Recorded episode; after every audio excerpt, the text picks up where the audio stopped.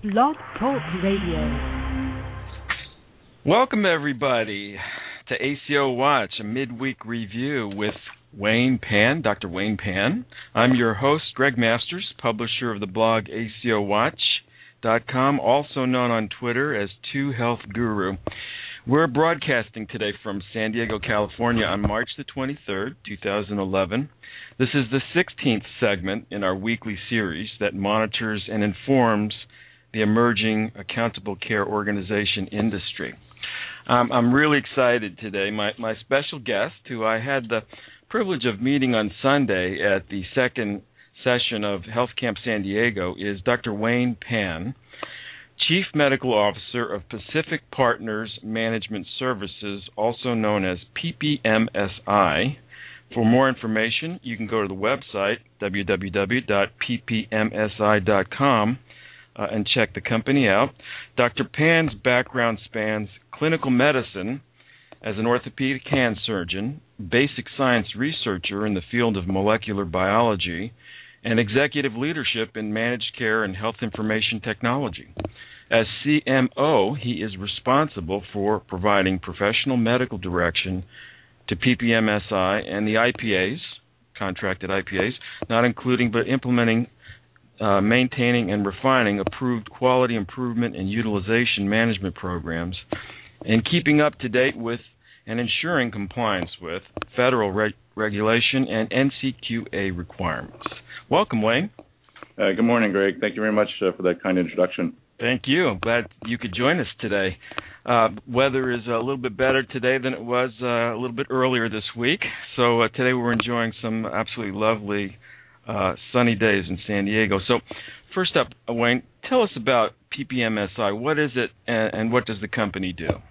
So, PPMSI is a management services organization, and uh, we are founded by uh, Santa Clara County IPA, which is our partner, which is our parent company.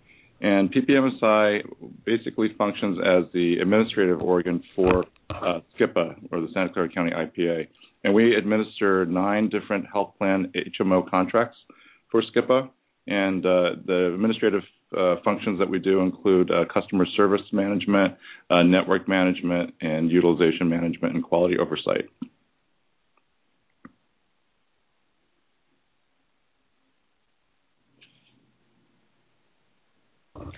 Sorry, Wayne. I, I, I, I muted myself for a minute. I was saying you mentioned IPA. For those who may not know, what is an IPA? An IPA is an association of independent uh, physician practices uh, that have uh, joined together uh, to form a an, a, uh, a, practice uh, organization that will be managed by a single management services company in order to serve a health maintenance organization type patients or HMO patients. Uh, we solely manage the HMO product lines. We do not uh, manage uh, the PPO product lines or preferred provider organization product lines uh, at this time. Okay, excellent. So uh, I was um, um, blessed to be in a presentation that you gave on Sunday uh, on ACOs. So tell us a little bit what, what are they, what are they, and and where do where do they come from? Right. So accountable ACOs are accountable care organizations um, is a is a new term of art uh, which was introduced uh, with uh, the Obama health reform legislation. And the concept behind ACOs is to uh, try to stem the um, the rising growth of uh, insurance health insurance expenses um, that that's been plaguing our country for the last uh, 10, 15, 20 years. Um, the concept behind ACOs is that um, the current system is based on volume uh, so all the providers, all the healthcare providers in the system are incentivized to uh, do more more volume procedures, and that's how they make money. And the ACO construct is designed so that it's not uh, a volume-based uh, purchasing or uh, volume-based reimbursement, but more of a value-based reimbursement.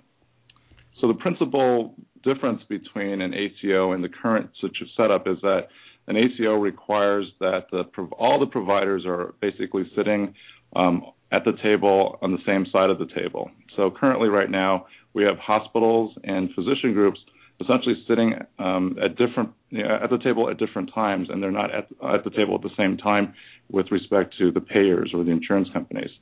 Under the ACO uh, construct, uh, which still has to re- be defined more uh, more more um, granularly by um, by the Centers for Medicare and Medicaid Services, um, we'll have the hospitals and the providers sitting at the table together with the payers in order to come up with uh, ways to um, manage uh, patients uh, in a way that's more um, cost effective and higher quality.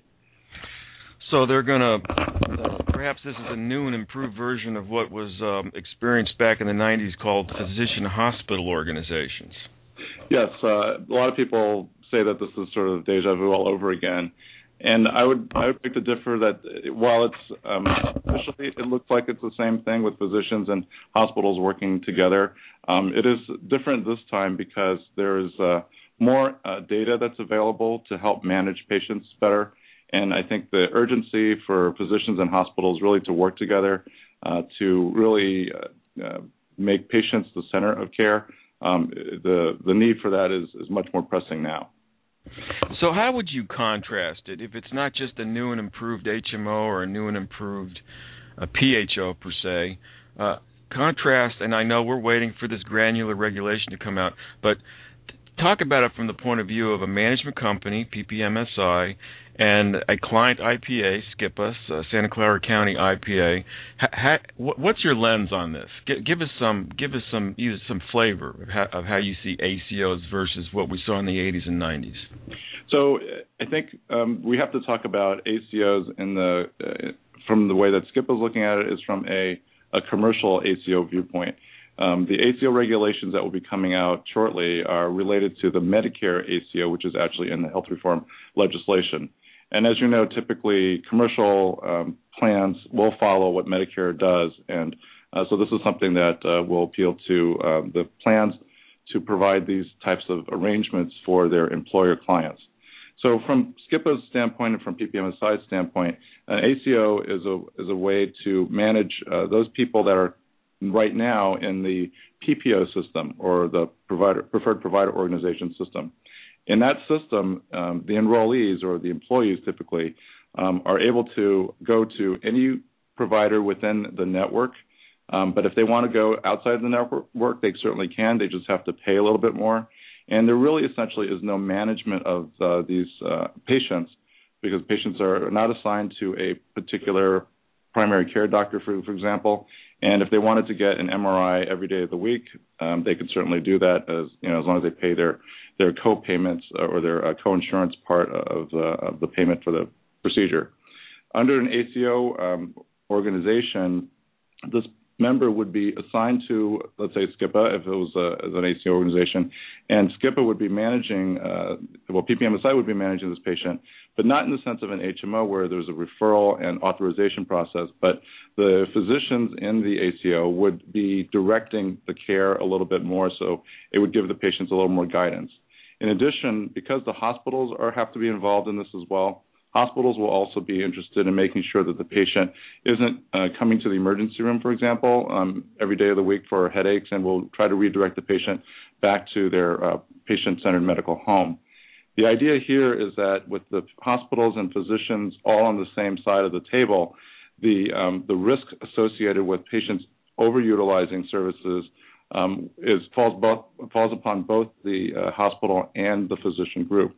And so this is different from the HM or the current system where hospitals get paid every time a patient goes to the emergency room. In the ACO situation, um, hospitals realize that increased utilization of resources as a whole will hurt their bottom line um, at, at the end of the year or you know when the when the settlement comes up. So, what's the psychology within the culture of SCIPA? Uh, are are the docs basically embracing this as sort of, yeah, this makes sense. This is a logical extension of what we're already doing.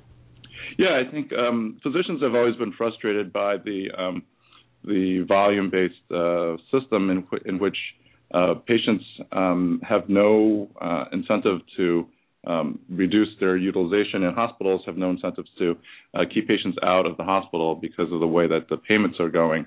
Under an ACO situation, um, all the providers will essentially be rowing in the same direction.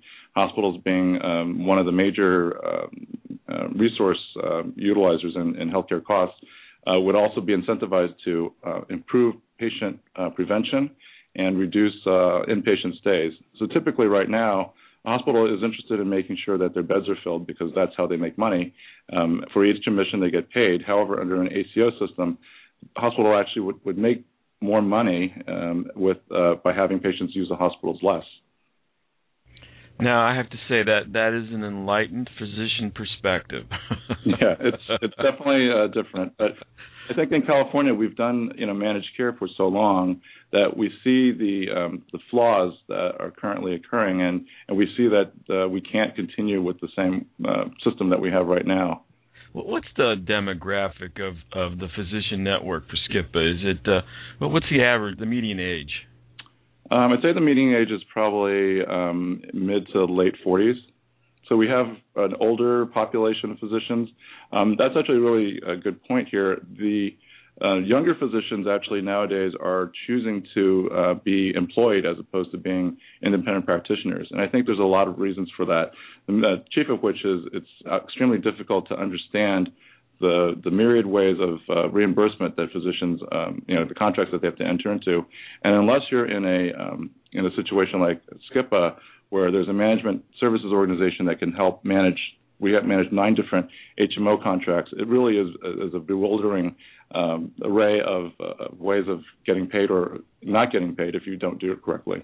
Are the payers knocking on your door with uh, prototypes or pilot possibilities here, or what's going on on, on that side? Yeah, we've actually had a lot of activity from um, almost all the commercial plans uh, to come and discuss with us uh, potential ACO pilot projects. Um, as you know, this is um, something that they're very interested in, in, in, doing because I think their concern is that if uh, they're not at the table um, with the physicians and the hospitals as they're forming these ACO organizations, um, they're going to be um, facing a, a, more difficult provider um, group to be uh, negotiating with for for purposes of the maybe the not so savvy managed care, resource management, value based uh, pricing, physician perspective, uh, SCIPA is 250 so primaries. The balance are specialists for a total of 800 docs.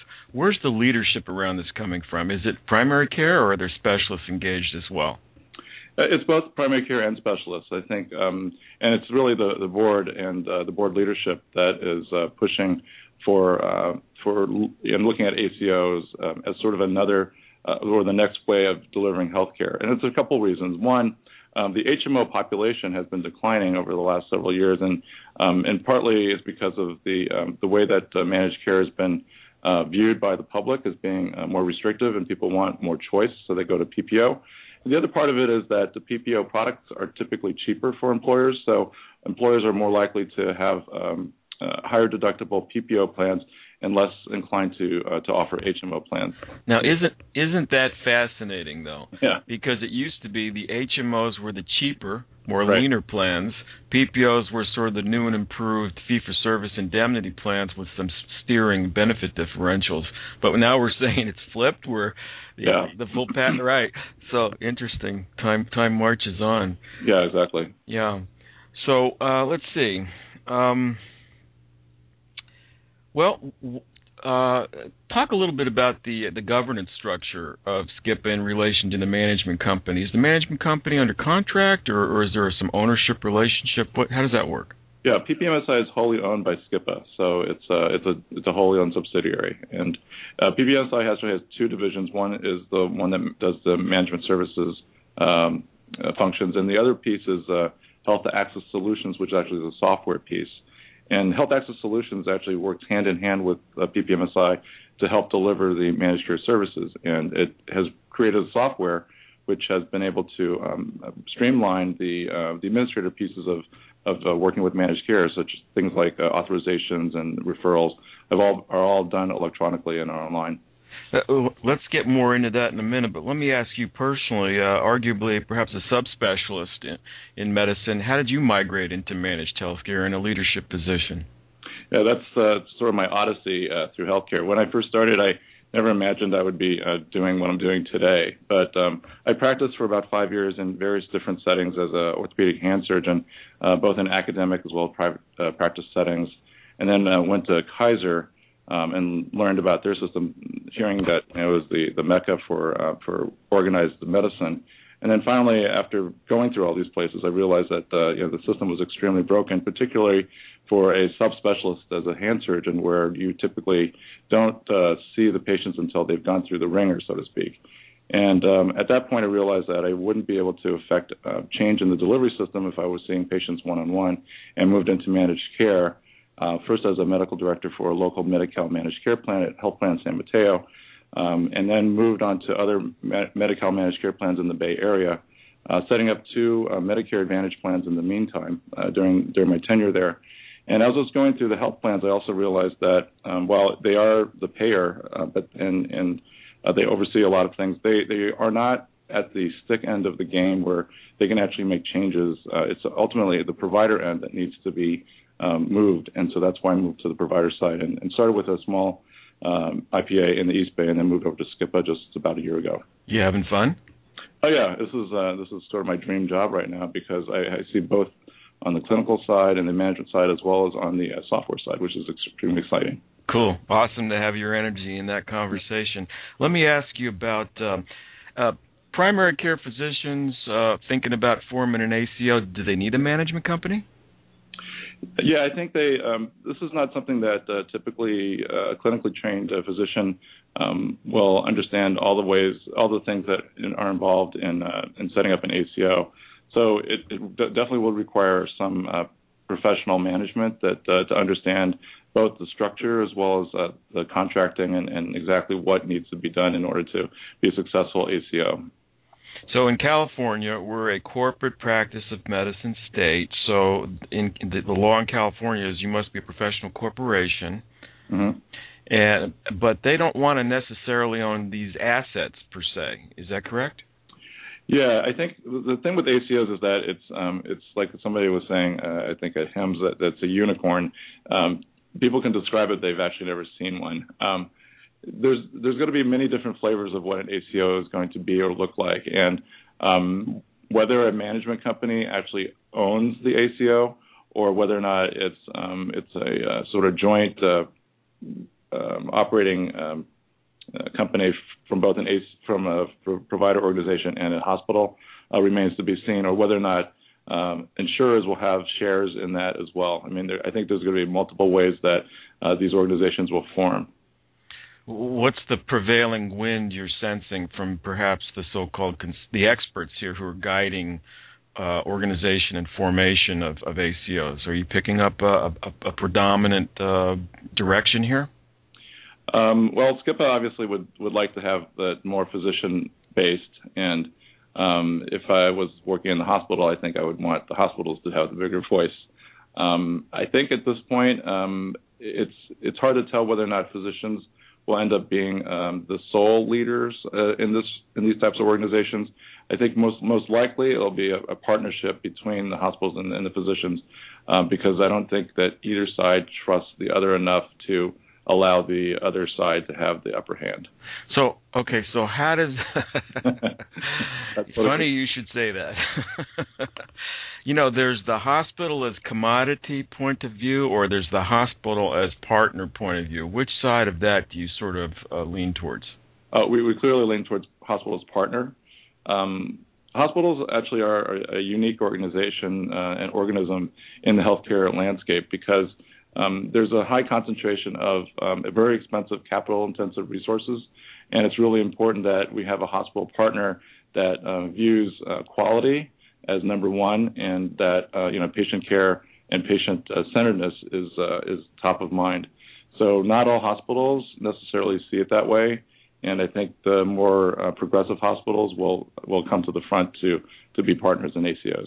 So if this marriage is going to work between an alliance that is often tense for lots of reasons, up to and including they talk different languages, come from a different culture, look at the world through a different prism. What's the first step in arranging this marriage so it can actually work? I think it's really having the leadership buy into the concept of an ACO.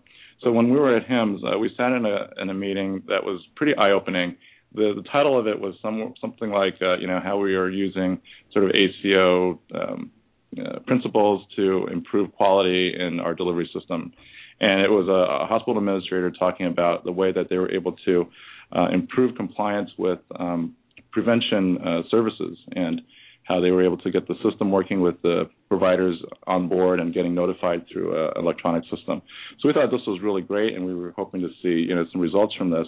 But what happened was that she she sort of uh, sort of exposed what she, why they were doing this by making a statement saying that well during the summertime when we have a high census in the hospital we turn this system off.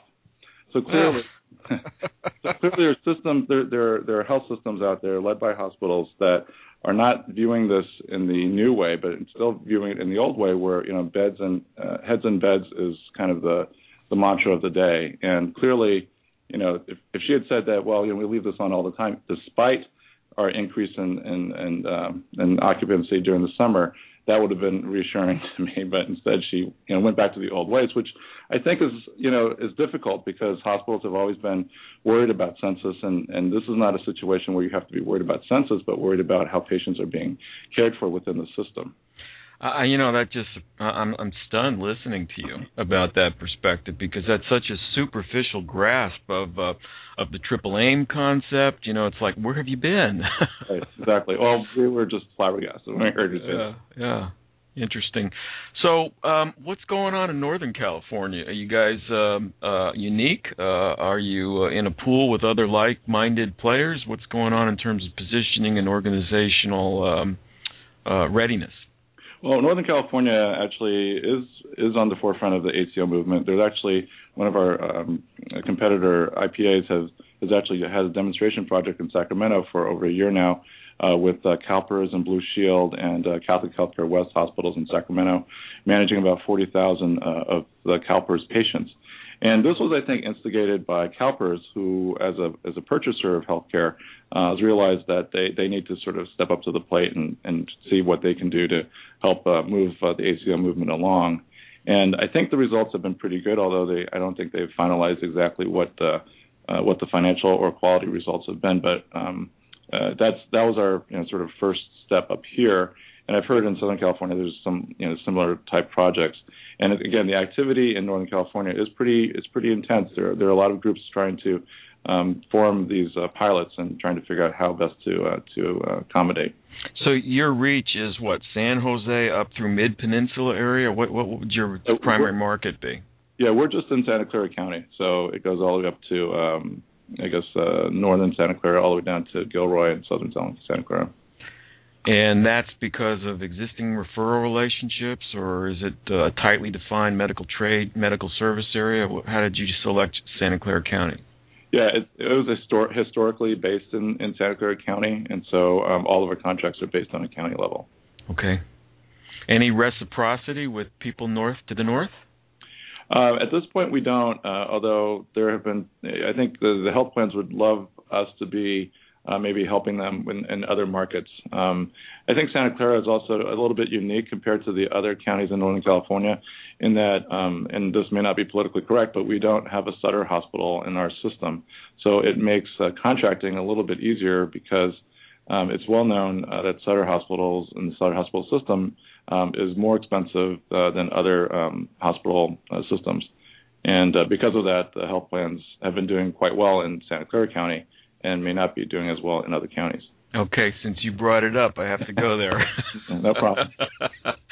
Um, so that that you you mentioned that um, that issue, which is out there in the in the conversation about vertical, in, you know, the ACOs and the uh, uh, the Patient Protection Affordable Care Act basically driving vertical integration, which is more about consolidation and market power than necessarily managing price and providing value. So that that's that's kind of what's out there right now. Is that is that correct? Yeah, I think uh, I think that's definitely a fear that um, as these organizations form and become vertically integrated, that the health plans are really going to be um, at the mercy of the providers now. Um, I think there there may be that type of mentality, um, but of course that's that's still you know yesterday's way of delivering healthcare. And at the end of the day, the real savings and the real um, money making that's going to happen is really by having a true partnership and really being able to reduce the cost of care, but at the same time improve quality. And as soon as we could demonstrate that, I think people will start uh, not worrying about this uh, vertical integration and and start focusing on what's really needed, which is really patient-centered healthcare. Um, ultimately, patients are going to be uh, held more responsible for things that are happening on the clinical uh, front because patients that, let's say, are diagnosed with chronic diseases that are not um, adhering to their medications or the regimens that they're supposed to be following are, are ultimately driving costs of care higher. And uh, this needs to be addressed as well. So, without naming names, um, in terms of the positioning here and organizational readiness for the ACO onslaught, uh, do, you, do, you, see most uh, enterprises in the we're about patient acquisition, you know, uh, heads and beds concept, or is it more about, you know, let's figure out how to man- create value and managed resources? So I think there's probably two camps. One one camp is um, reactive and and fearing that whatever's going to happen happens to them, and what are they going to do to either block it or to um, you know try to take advantage of the system by you know forming these vertically oriented, organizations to be have market power, and then the other organizations that are more proactive are seeing that this is a real golden opportunity to really demonstrate that um, you know what people have been talking about. Um, now they're going to walk the walk, so to speak, and, and actually look at um, how you can uh, be clinically integrated so that patients are not left out and patients feel that they've sort of been um, you know going through the ringer when they go to the healthcare system. And it should be a, a welcoming place a place where um, they get supported and they get supported everywhere not only within the physicians offices or the hospitals but out as an as an outpatient in the community where you're let's say going to the grocery store and you have just a new diagnosis of diabetes. How can somebody help them or what kind of uh, support can they get to, uh, let's say, go down the cereal aisle and pick out the right cereal for them so that they're not exacerbating their diabetic symptoms. Do you see a collaboration tapestry emerging here, or is this just you know, uh, you know, full-born head-to-head competition. You know, academic medical centers, Kaiser, the SCIPAs of the world, uh, Brown and Toland. You know, what what do what do you see?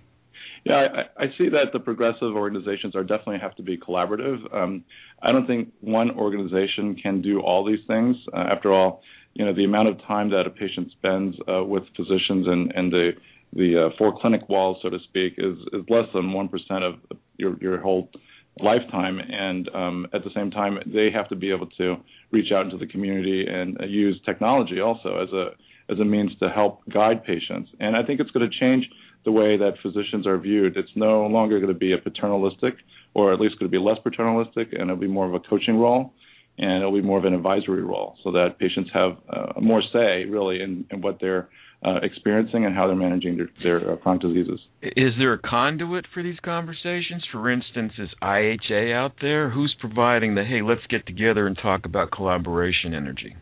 Yeah, I think um, it's funny you mentioned IHA. They're they're having a, a P4P conference uh, today in San Francisco um, on um, primarily pay for performance, but they're actually the, about half of those sessions are talking about ACOs. So clearly, um, the the IHA is uh, interested in uh, seeing this big shift and trying to be um, a thought leader and trying to encourage uh, the types of collaborations that are going to um, really change the way that healthcare is going to be delivered. Uh, since I'm guilty of acronym uh, leveraging, it's uh, the Integrated Healthcare Association, just yep. IHA. Yeah. Are, are you uh, are you involved in IHA?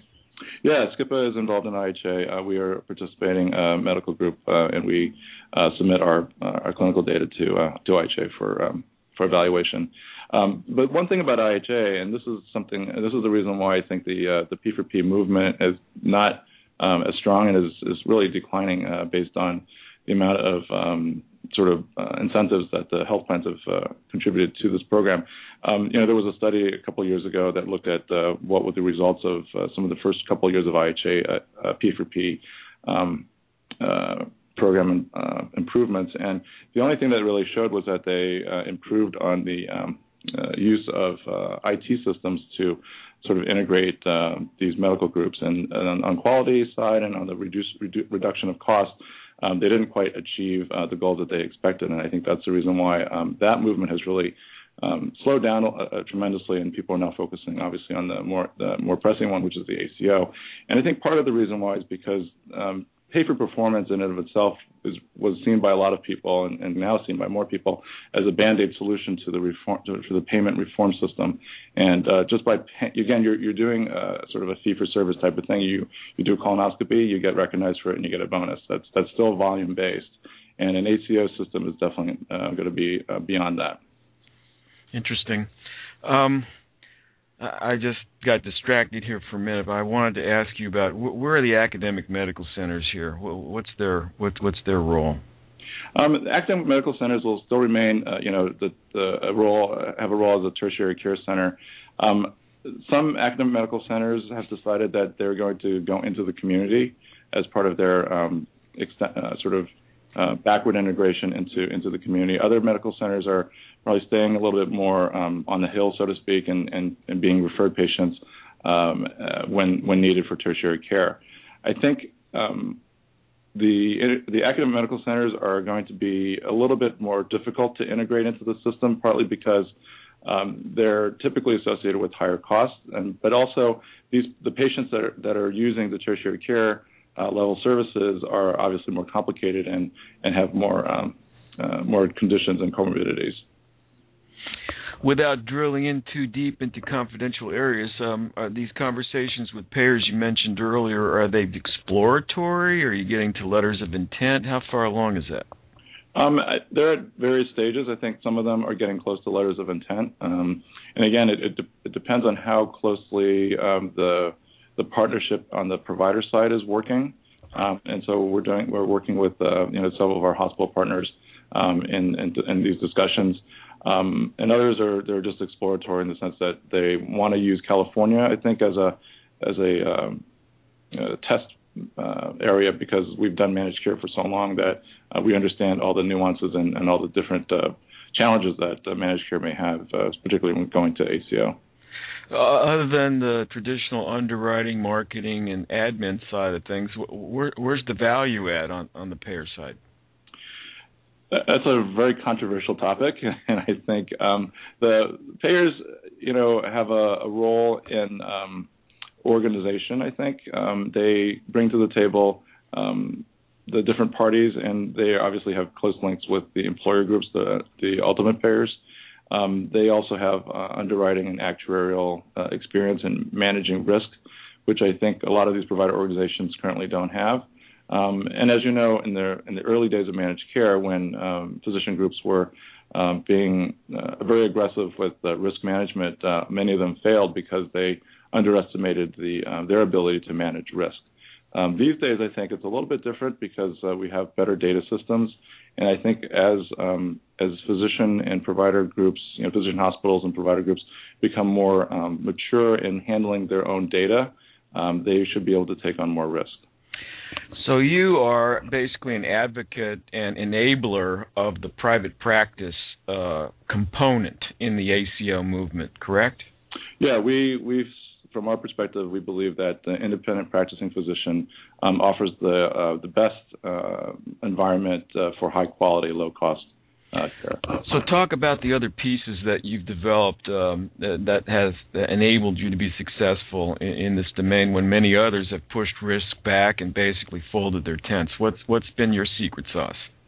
Uh, well, first of all, I think our, our, our main secret sauce, I guess, is that uh, we have a common platform for communication amongst all of our 800 independently practicing physicians that's not an easy thing to achieve, um, given that uh, a lot of physicians, especially independent practicing physicians, um, don't generally communicate well with one another. So I think the communication piece is, is critical. The second piece is that we, we do have uh, great relationships with uh, hospitalists, which we have one group that just manages our patients in uh, four out of the six hospitals uh, that we have. And having a hospitalist group that understands um, the uh, way that patient care should be managed and also is able to connect back directly to our um, outpatient PCPs um, is extremely important. Because as you know, um, a lot of the uh, excess costs that are associated with uh, healthcare are readmissions, and readmissions are reduced tremendously when you have uh, good inpatient outpatient connections. Um, the other piece that we have a really uh, strong um, sort of presence in or function is is managing uh, skilled nursing facilities and uh, managing that population, both transferring in as well as transferring out of those facilities. uh, we have a program where we can have direct admits from the ER into the skilled nursing facility, and that saves um, hospital admissions and uh, appropriately utilizes those resources uh, when it comes to managing patients. By the way, speaking of specialists, there's a recent uh, article in Becker's Hospital Review titled "Hospitalists and ACOs: The Perfect Fit?" Question mark. so I just uh, enumerated the very points he just made, some of them. Um, so let me ask you this: Are you hopeful? You know, looking forward. Uh, uh, some say, uh, "Gee, this is just uh, you know more of the same. We're going to muddle through, but nothing's really going to change." Are, are you in that camp? No, actually, um, I am hopeful, and um, I think uh, there are people that think that if uh, the uh, other party in Congress right now is trying to reduce the um, you know incentives and all the other things associated with the health reform bill, that this ACO movement is going to die. I think that those people um, have their heads in the sand because it's not an option at this point, regardless of who's in power in Congress. Um, the providers and healthcare uh, industry needs to wake up and say we can't continue doing what we've been doing the last 30 or 40 years.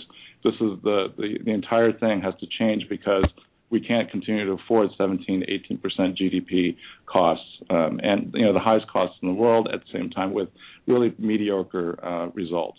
So I'm very hopeful that uh, we finally have gotten to a point where the system is so broken that we can't possibly function this way and we have to make some really big changes. Well, let me ask you is part of that optimism the fact that you actually worked through and built this common platform?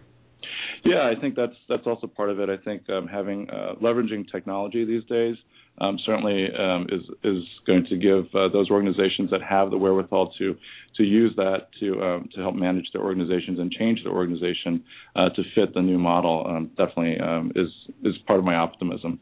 Our, our software is, uh, you know, not only administratively uh, focused, but also now recently with a partnership uh, with Axsys Technologies, this UK Scotland-based company, um, now has a clinical hub associated with it. So it will have both administrative and, and clinical information at the fingertips of all of our practitioners, all 800 of them within Santa Clara County. And this is a cloud-based solution. Uh, it's available through the web. Um, it's uh, not specifically a cloud um, uh, application at this point. Okay. Um, w- was this something that that was co-developed? Uh, did they have turnkey? Did you tweak it for your? How, how'd that work? Yeah. So what was happening was we had developed uh, our health our solution called Access Access uh, Express, which has been in place in about 15 other organizations in California. Um, many IPAs, especially some of the bigger ones, have Access Express in their system, and we were looking for a way to improve it. And one thing that we felt that needed it, that it needed was clinical uh, information. And we searched around and found uh, this company, which had a similar trajectory about 10 years ago. They uh, again, physician led. Uh, we're developing a system for care coordination and uh, had this uh, uh, clinical hub that was was perfect. And we've integrated that into uh, our administrative software. Now presents as one, and we're currently using that and in, in SCIPA right now. How did you how did you spell that? I'm looking for that right now on the web. Axsys Technologies is uh-huh. A X S Y S. A X S Y S A X S Y S. Okay. Okay. And so was that uh, I guess exploration, implementation, rollout experience was that a culture building process with the docs? Did they sort of get engaged in this electronic connectivity? Yeah, the docs actually, uh, you know, because of the way that uh, PPMSI runs, we mandate that all the communication be done through our Access Express portal. So um, adding a, a, a, clinical hub to that was relatively straightforward from a user perspective because it's just another button on the uh, on the dashboard. Um, on the technical side, however, obviously it was uh, required a lot of work, and uh, we were able to roll it out within uh, within a few months. And um, it was uh, started, I think, in late September, and we currently have all of our docs on it. Um, it has lab information, uh, radiology information, and pharmacy data uh, in the system. And uh, the lab data is, is refreshed, um, I believe, once a week. The um, uh, pharmacy, pharmacy data is furnished uh, to us by the health plans uh, once a month, and the radiology data is essentially real time. And if if our providers have access to the radiology viewing system, they could actually view the actual image through the through our portal. Okay, I think I've is that the Excelicare product? That's correct. Yeah. Okay, okay, got it. So Uh, now, did they put uh, so it's it's a it's a condition of participation in the entity that they have to have this relationship, correct? That's correct. And it, it does it reflect just the book of business specific to the contracts that uh, holds, or did they put everything on the, on this? That's a good question. So, because of HIPAA reasons, we can only put the um, HMO line of business in the system. However, as we move towards an ACO, that will um, allow us to uh, put in other uh, data as well, which will be including the PPO data, ACO data, whatever else that's in there, which obviously would be more advantageous uh, for user adoption uh, because you know every every provider has more than just HMO patients. How about interoperability here with, let's say, this collaboration vision and entities to the north and the south and the east and the well, there's there's not much west, but at least to the east of you. Can they could they all rally around this uh, this uh, electronic connectivity uh, HIE equivalent situation? Yeah, I think that that remains to be seen because of the different um, ways that uh, individual communities of healthcare are practicing. Um, they may or may not be accepting of it, but we certainly would be able to integrate into like a statewide um, HIE or a regional um, health information organization. Um, our intent is not to keep this data siloed, as you know that that's completely opposite of what we want to do. We want the data to be available at, to the provider at the point of care, uh, you know, with security, so that it's available to the right people. Um, and our first um, challenge of interoperability is with actually with the hospitals to get them on board. Uh, we, we are integrating with uh, one of our major hospitals in San Jose, and then the next will be uh, EMRs for physicians, so that that will be integrated in as well. Cool. So uh, we hadn't really talked about this much, but where's is there a research angle here? You know, clinical pathways, best practices. Is that uh, is that factor in at all? Yeah, that's actually a great point. We're actually um, in, in, in talks with uh, NCQA um, in their application with the Robert Wood Johnson Foundation grant to look at um, shared decision making um, as a uh, one of the indicators for higher quality care. So, as you know, shared decision making involves um, getting the patient's uh, information um, in a way that they understand the the, uh, the issues uh, uh, regarding the decision that they need to be making, um, and having providers provide that information in a sort of uh, standardized and um, patient-centered way. So NCQA is uh, currently uh, submitting a proposal on uh, low back pain and prostate cancer as their two models, and they'll be doing a study hopefully with us once they get the grant. Will you have a patient portal? Yes, uh, we, we plan to roll out a patient portal um, probably in the third or fourth quarter this year. And initially, it will be designed specifically for a disease process like diabetes. Um, the patient portal um, aspect of the Excelicare has the uh, IVR capabilities or interactive voice recognition capabilities. So we will be able to use uh, technologies such as uh, you know cell phones and, and, and regular landline phones to uh, incorporate uh, patient participation and engagement with their own chronic disease management. Excellent, Wayne. So we're we're coming up on the the tail end of this uh, broadcast today. Um, um, do you have any uh, concluding thoughts you'd like to offer before we sort of wind this down? Um, I would just say that uh, the the whole ACO movement is uh, alive and, and, well, and I expect it to continue regardless of uh, what happens in Washington D.C. And I, and I encourage uh, other provider organizations and and payers to uh, to join the movement so that we can recreate or create a, a, brand new healthcare delivery system that's patient centered, um, high high quality, and low cost. So, are you available to talk about what you do if people wanted to get involved with you? Yeah, absolutely. Um, uh, I could. You have my uh, contact information. Okay. So contact me, and I'll just make make the introduction. Yep, that'll be great. Okay, great. All right. Well, I I really appreciate. It was great meeting you in Orlando. It was wonderful having you at uh, Health Camp San Diego. But what what did you think of Health Camp? I loved it. I think it was a great uh, great experience, and I encourage everybody to uh, attend, attend at least one, and you'll see it's uh, it's really fun. Would you recommend it to your physician peers? Yeah, absolutely. I've been talking about it to other people. Awesome, awesome. So I'll just put in a plug for Health Camp SF Bay, which will be this uh, September, uh, leading into the Health 2.0 week of activities. So, again, I want to thank my guest, Dr. Wayne Pan, for his time today.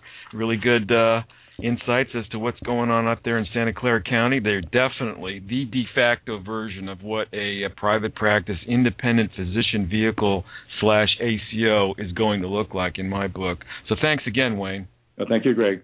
Okay. Thank you for joining us. We're winding down here. We do this every Wednesday at 11 a.m. Pacific Time.